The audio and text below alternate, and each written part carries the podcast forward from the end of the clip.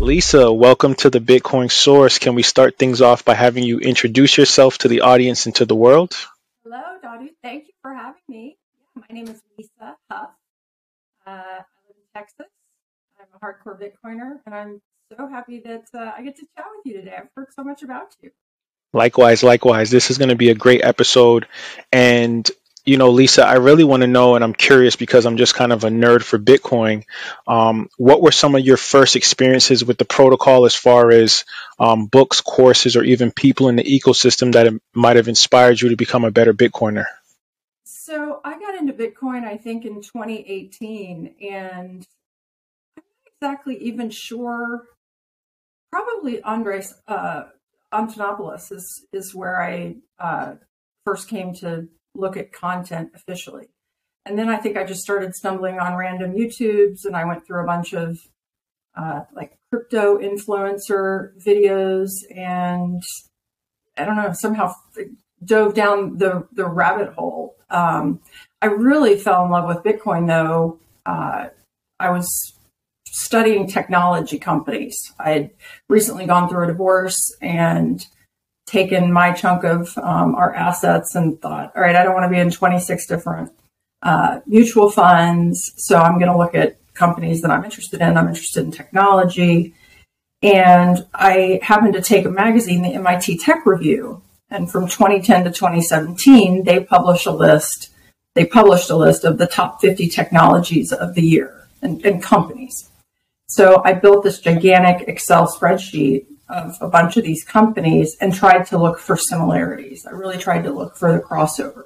Who were the seed round investors? Who was the A round investor? What was the technology? You know, it was genomics or it was uh, AI or it was, uh, you know, whatever, right? A bunch of technologies. But what kept coming up is blockchain. And so I'm Googling, like, it occurs to me, all right, I can make a lot of money, but I have to buy blockchain. So I asked my best friend Google, how do I buy blockchain? And what really started to pop up was all the stuff on Bitcoin. And from, you know, from there, it was just the, the content that was, was out there.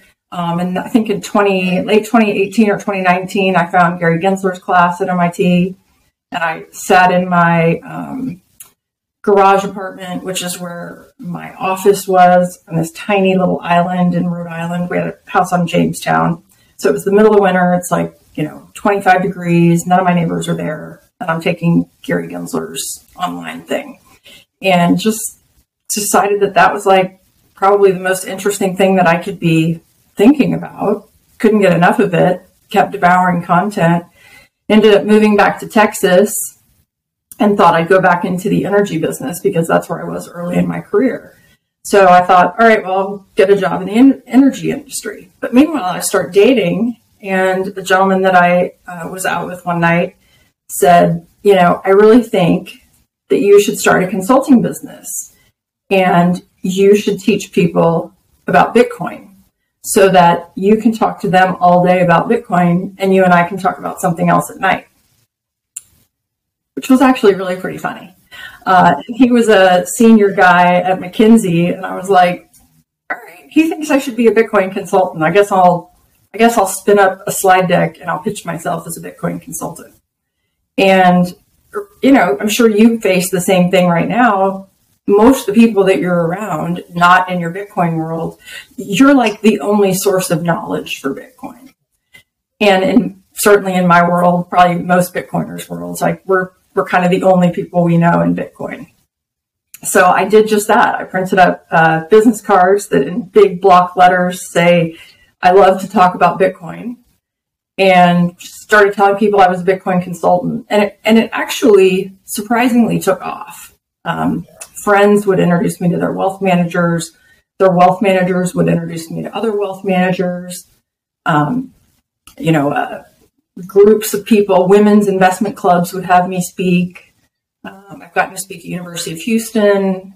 Uh, I don't know. I've done a bunch of speaking, but you know, it sort sort of snowballs.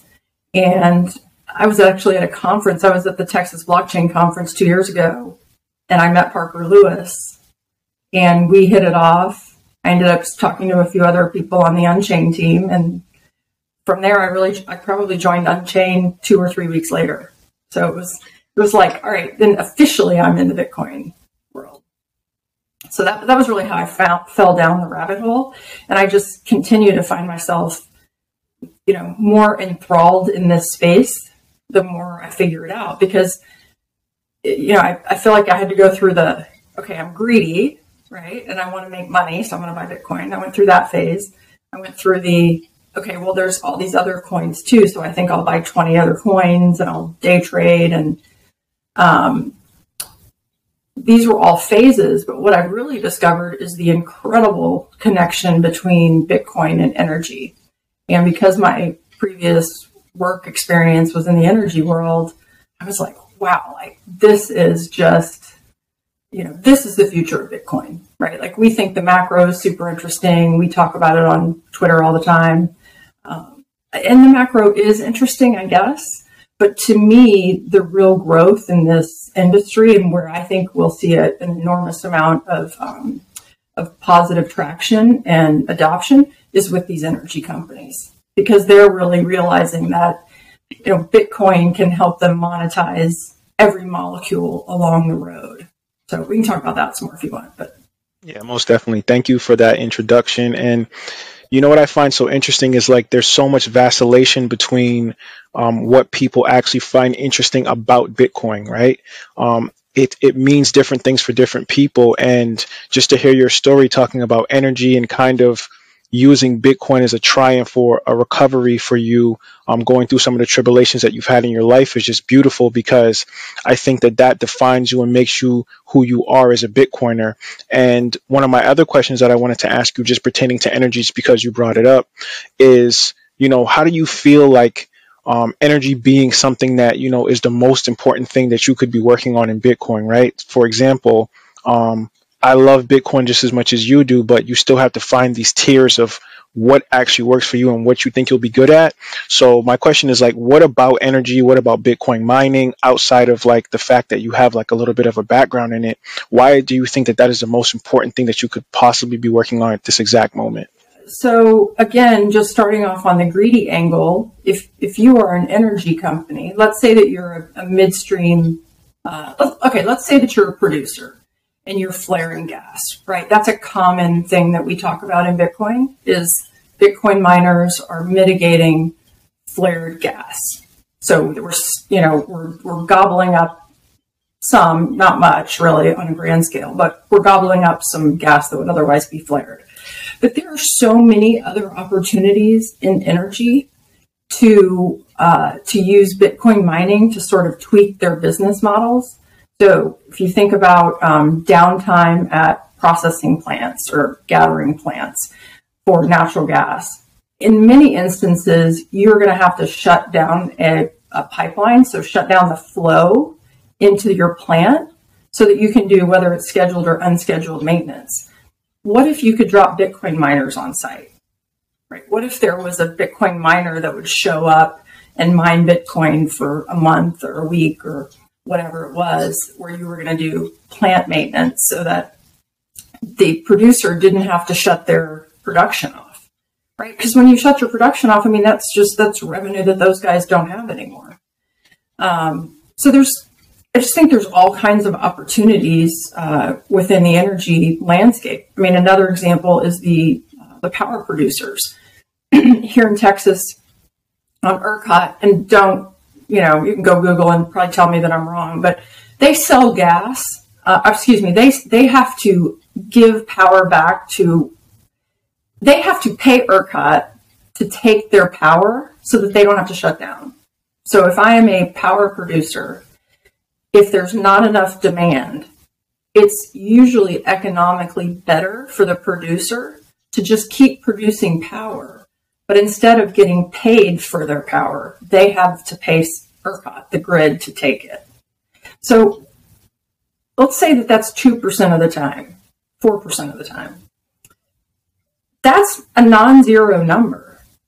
If that power producer had Bitcoin miners on site, right, that, that all of a sudden it went from a negative to something that's accretive to them. So it, it really gives a producer or a power producer, and you know, if the guy that's drilling the hole in the ground, the midstream operator, the processing plant operator, it gives everybody a chance to really tweak a business model and monetize their assets. So, you know, I think the only thing I'm truly good at, um, and I'll give you some background. So, um, when I graduated from college, I got super lucky. It was so long ago that um, you still had to answer ads in the newspaper. So there was an ad in the Houston Chronicle, and I answered it. I answered a lot of them. It was back when you like printed off your resume in a really nice cover letter, and you put it in a big envelope and you mailed it. Uh, well, I did that, and I got a job working for a company called Phibro Energy. They were the commodities trading desk for Salomon Brothers. So they hired me, and I was on their their risk desk on the heavy fuels team which meant that I put their trade tickets in and I told them if they made or lost money every day. So from there, I spent about 10 years in the natural gas business. I, I was there, I don't know, a year and a half or maybe a year, a year and a half. Um, and I decided that the people that were trading weren't any smarter than I was and they were making a lot more money. And I just really like had my mindset that I was going to be an energy trader. I thought it looked like a blast and it is. Um, so anyway, I, I left there and I've worked at a ton of places. I tell people all the time that I think every single energy trading company I work for is um, out of business. I think some of them went bankrupt. Um, several of them have been sued. Um, Enron was one of them, so kind of notorious. Um, so I have a lot of experience in the energy business. I but what I was getting to is what I really think I'm good at is connecting other people, is helping people meet one another.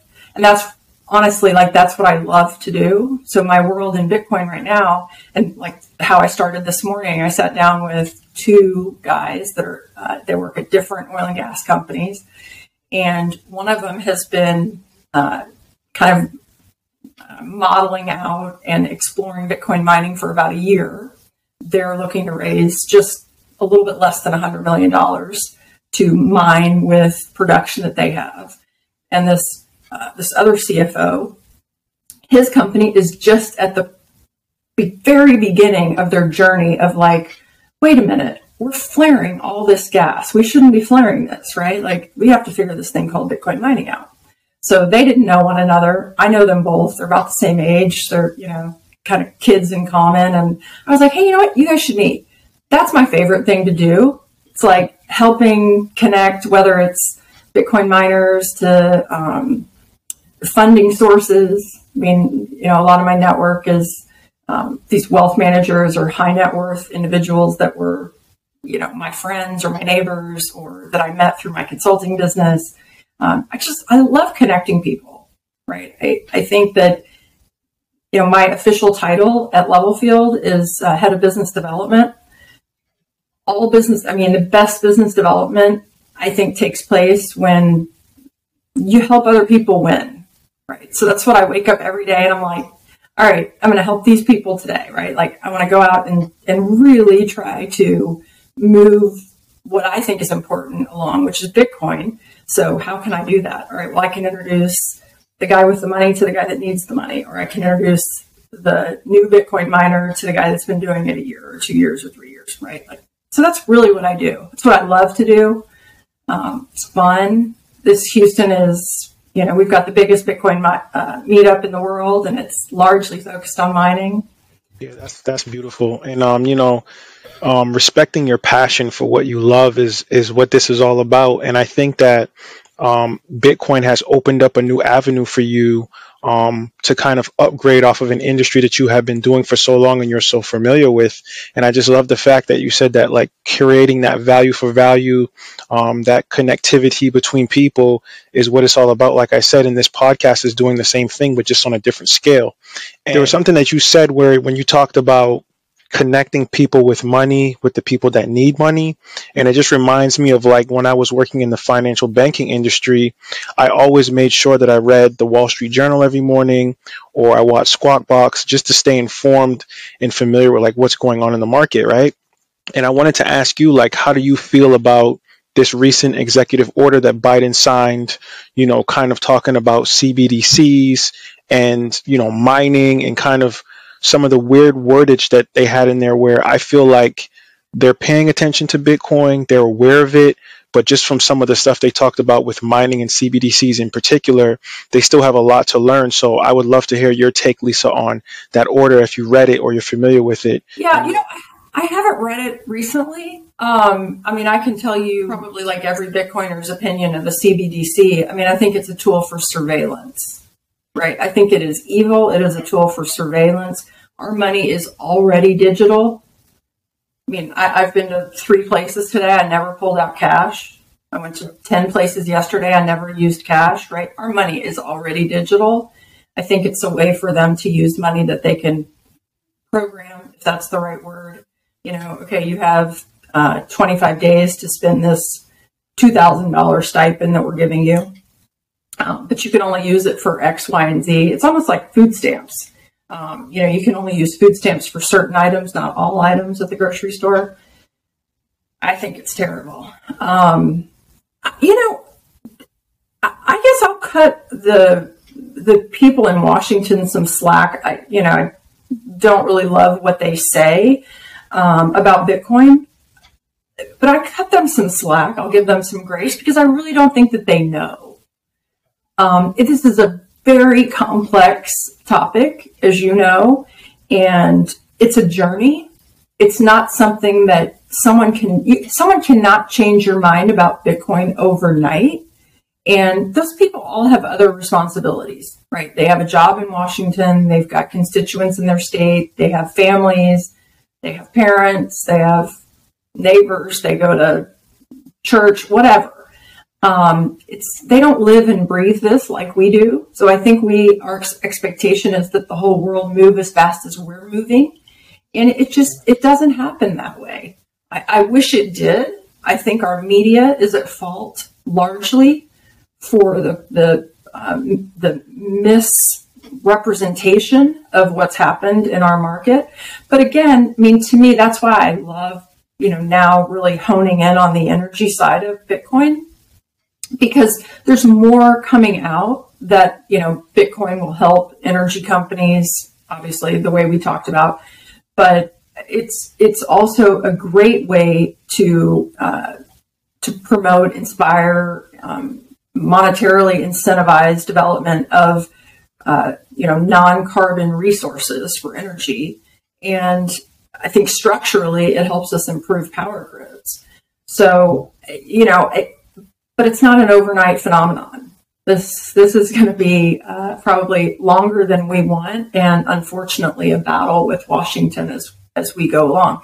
Now, I will say, I find it really cool that in Texas, you know, we have legislation on the books that Bitcoin can be used um, in in deals, so you can use it as a currency um, contract law applies if it's used as a currency for a, a, trans- business transaction and there is some sort of problem. Contract law is applicable even though it's not a transaction done in the dollar. Um, so, you know, I think that's probably where we see more rapid adoption. I think the states really need to get involved. And I think that they will, especially the states where where miners are you know, have dug in, right? Like here in Texas, Ohio, Pennsylvania, um, just to name a few. Um, uh, the folks at Riot, which is outside of, you know, the largest Bitcoin mining in North America is, is Riot. And they have a facility in Milam County. And to, you know, to hear what impact they've had on Milam County is, is nothing short of phenomenal. Um, you know, they have apparently they have new um, infrastructure. Their their schools are improved. They have you know um, I've heard people say, and I don't know for sure, but there's new fire trucks. Um, there's so much tax revenue that is being collected uh, because of the business that's being done uh, by Riot in that area and I, think Riot has 200 and something full time employees. And in order to build that facility, they had 700 and something people on staff. Um, th- that's how states make money, right? They make money from, uh, you know, uh, transactions. And so it's a phenomenal thing for a state to, you know, come to understand this and then support it. Um, instead of it being this like weird federal fight where you think about Elizabeth Warren or, you know, one of those nut jobs, sorry, um, who, you know, you, you really, like, who, what if her constituents are involved in this, right? Like, why does she care? I think the only reason that she cares and she causes a fuss is because she knows it's the it's the end of um, the U.S. monetary system as we know it, like period. So it's you know them I think that are trying to dig their heels in and, and propagate you know the wrong uh, wrong moral um, identification around Bitcoin. Yeah, most definitely. And I, I kind of like want to play like devil's advocate too now, hearing you say some of these things. Like, I know that you were a commodities trader or a former commodities trader, I'm not sure. But um, what do you say to people that, you know, believe the biggest financial mistake that Bitcoiners make is just only investing in Bitcoin and not diversifying their portfolio in either stocks or other altcoins? I think altcoins are going to zero. I think that there's no use for them. I think that uh, Bitcoin solves the greatest problem on earth, which is uh, free and open and fixed monetary policy, right? Money that everybody on earth can depend on. Everyone on earth can store wealth in, in within Bitcoin. There's no other crypto uh, that allows you to do that. And um, you know, I'm I'm hugely interested in technology. I mean, that's really I told you that's how I got into Bitcoin. You know, studying, um, I don't know, Nvidia. That that you know that sort of okay. What's going to move our society forward? What do we need going forward? And you know, I guess to me, Ethereum or all of those other coins, if they can come up with a reason to exist, fine. But they're companies right? They have they have marketing teams. I mean, I was on the phone two days ago with a marketing person at one of these layer one protocols, right? Talking about Google ads.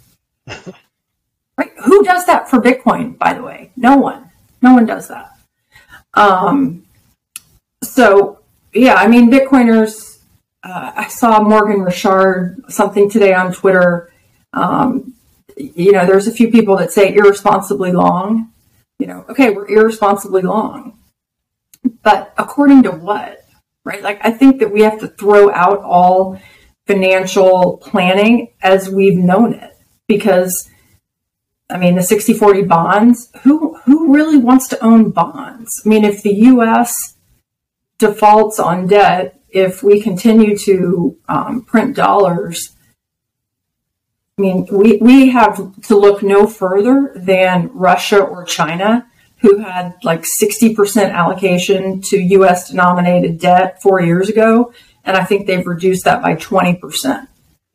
And, and only, I imagine, will continue to do so, right? If, if we're going to sanction Russia, which, okay, fine, it's the right thing to do. But if we're going to tell another country that we have the power over how they spend their wealth, right? They're storing their wealth in dollars and then we shut them out of the system. What signal to, do we give to the rest of the world? We give the signal that money is not safe. Money is not a safe store of value. Anything, anything denominated in dollars is not a safe store of value. So, yeah, I mean, I fall into the category of being irresponsibly long Bitcoin. Uh, I guess, you know, I kind of joke saying that, but I think it's the safest thing on earth. I, I really look at it as um, I don't have to think about this anymore. Yeah. You know, and and legit, I was paid for a very long time to day trade. So you know these these crypto traders that you know I, I look at these guys and, and I'm like, okay, quit watching E Trade commercials, right? Like quit listening to this nonsense. Turn off Jim Cramer. He doesn't matter. Nothing he ever says matters never makes sense. He's completely incentive biased. Think, right? People just don't think. Um, you and I were talking about uh, living in a three second world. We were talking about that before we came on. I mean, that's the problem, right? Like we think in these short little snips of time, but um, I mean, I start every day, uh, you know, not to like get on a high horse or anything, but um, one of the changes that I've made recently, like say two years, is I've I start every single day with a 30 minute block where all I do is read a book. And I set a timer so that, you know, I I can protect my time, I guess. Um, turn my phone off, all of that. You know, sometimes I sit there an hour, sometimes it's an hour and a half. Before I worked at Unchained, I mean, I would read three or four hours a day, like five hours a day. I was just on vacation with my daughter, and we read seven hours a day. Like when you give yourself permission to not be busy, you can begin to see that things like Bitcoin really make a lot of sense, and nothing else really does. That's so. That's such powerful words right there, and I think that um, you know, just that routine of reading every day and just shutting off from the technology, the distractions. I think it makes you a better thinker. It makes you more proficient and just a better Bitcoiner overall. And some of the things you said, Lisa, really made me think about um, another question I had for you, which is, you know, you talk about Jim Cramer, you talk about how um, our financial markets are kind of um, been mixed in with corruption and misinformation and just people not having the you know the financial aptitude to really understand what is this stock doing? What are the fundamentals of this this company? You know what does the balance sheet look like? Like people aren't really digging into the core fundamentals of a company before they invest in it but they'll have all these aspersions for bitcoin or why bitcoin doesn't work. My question to you lisa is what do you think is holding back the big institutions from fully adopting bitcoin outside of like microstrategy and tesla for example? You know i'm not sure. I've, I've heard people talk about this a lot that you know bitcoin market cap isn't big enough for a company like apple right? Like how much would they actually be able to buy that moves the needle on their balance sheet if they're sitting on whatever it is a trillion dollars of cash or you know and our market cap is 400 or 500 uh, billion dollars like what what does that really do for them how much can they really buy um, you know the wealth managers that I talk to frequently all have clients that are now leaving their ecosystem to buy Bitcoin somewhere else. And what I find unfortunate is that sometimes they talk their client into staying within their ecosystem and buying things like Grayscale, um, and then buying like the basket of other shitcoins I find that super unfortunate because a financial advisor is there to be, uh, you know, do no harm, right? Like if they had to uh, operate under the same ethics of a doctor, right? Do no harm is your first rule. But our financial advisors are not incentivized that way, largely. Maybe some of them are. But it, you know, what, what is their incentive to get people to take, to, you know, why would they want to help you buy Bitcoin if that means funds are leaving their, their ecosystem? It's, it's just not, it, it's not in their best interest. So I'm, I'm sure many of them do. Um, I know a lot of them don't, and I know a lot of people, you know, got into grayscale and got in, and it was a twenty percent discount, and then it was a forty, and then it was a fifty, and you know, who knows what'll happen? But again, like, why stress about that? Right? If you're going to stress about that for five minutes a day, okay, I, I'm, I'm a high net worth person and I put two hundred thousand or a million dollars or whatever it is into grayscale, and then for the next year, I spend five minutes a day worrying about it, like it's bonging around in my head. It's just like not a good use of time, and um, I was, was, listening to someone recently who said, um, you know, if somebody gave me, it was a like a mid 60 man, and he said, I calculated based on actuarial tables how many uh, days I have left in my life. And it's around 13,000.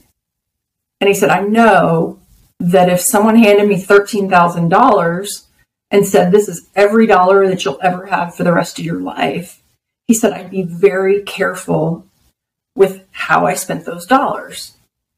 But he said when it translates to time, people don't think that way. Right? People waste so much time and we cannot. Right? Like it's not it's just not good for us. It's it's not good for your health. It's not good for your well-being. It's not good for your financial situation to have, you know, it's it's not good for relationships. Right? Like you could be reading, you could be gardening, you could be sleeping, you could be uh, I don't know, running, cooking, playing baseball. So we need to be, I think, you know, I, we need to be more careful with our time. We need we need to be cognizant, and I I know I feel like Bitcoiners are on that track. Bitcoiners are more careful with our time. I say that even though we waste time on Twitter, but uh, but I feel like we learn a lot, and it's it's uh, you know it's it's nice to be a, a, among people who also understand it and who are working to to help move this message forward.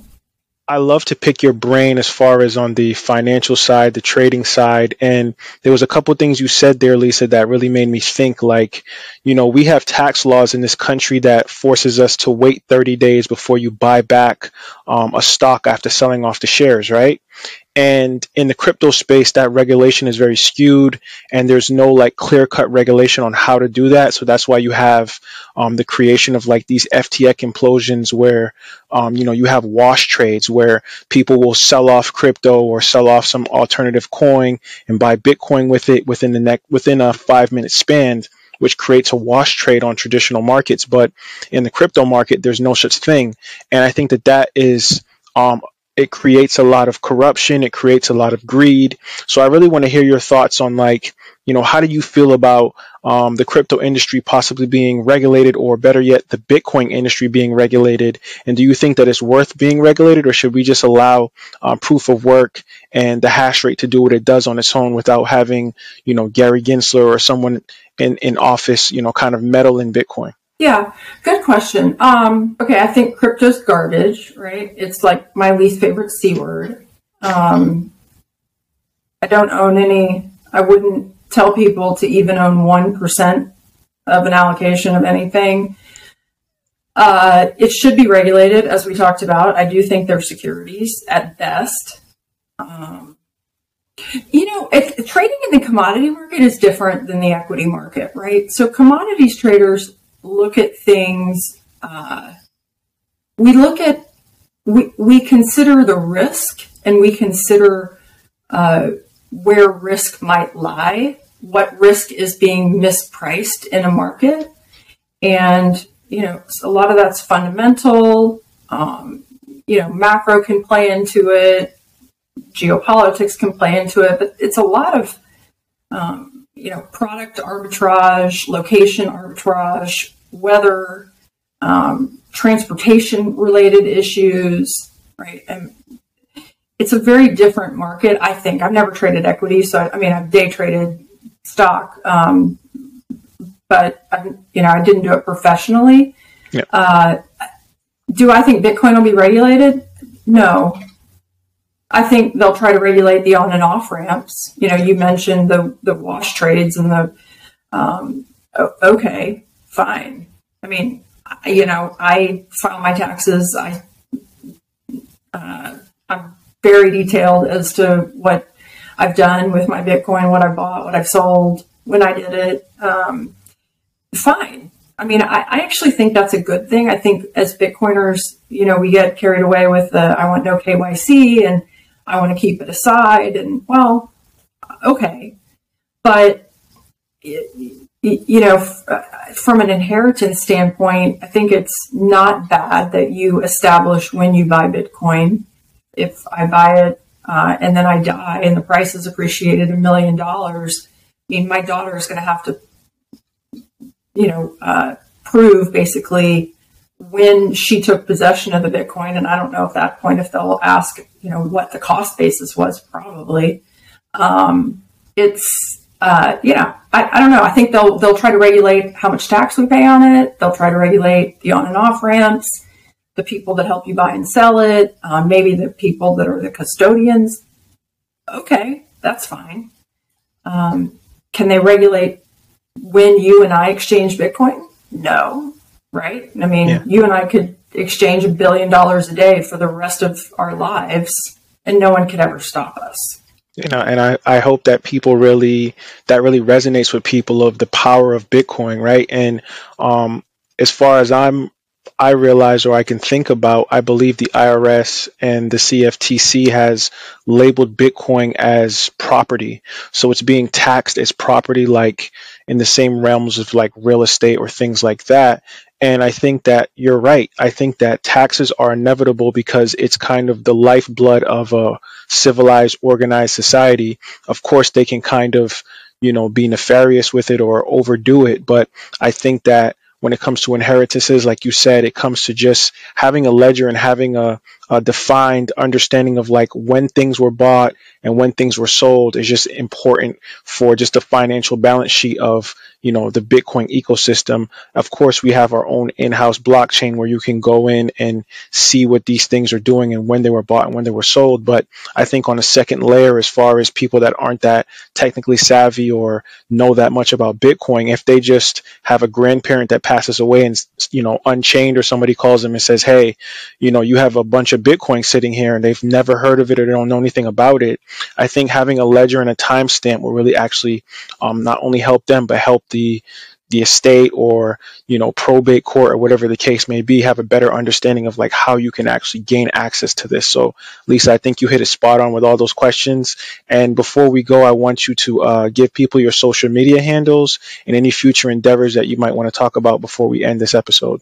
Oh thanks for having me uh, you can find me on twitter i just got my blue check I'm not sure what that means, but uh, Twitter now charges me eight dollars and forty two cents or something. Uh, it's Lisa underscore Hough. It's spelled like tough, but with an H, and then another underscore. Um, I don't know. Come hang out at Bitcoin conferences. I guess that's what I'd say. Come to if you're in Texas. Uh, come to a meetup. Go to BitDevs in Austin. Attend Empower, which is Bitcoin mining and energy just get involved, right? Like that would be my message to people. I hope uh, I hope everybody will will join us in this journey because it's Bitcoin is the only form of property that can be held by every person on earth, regardless of property rights.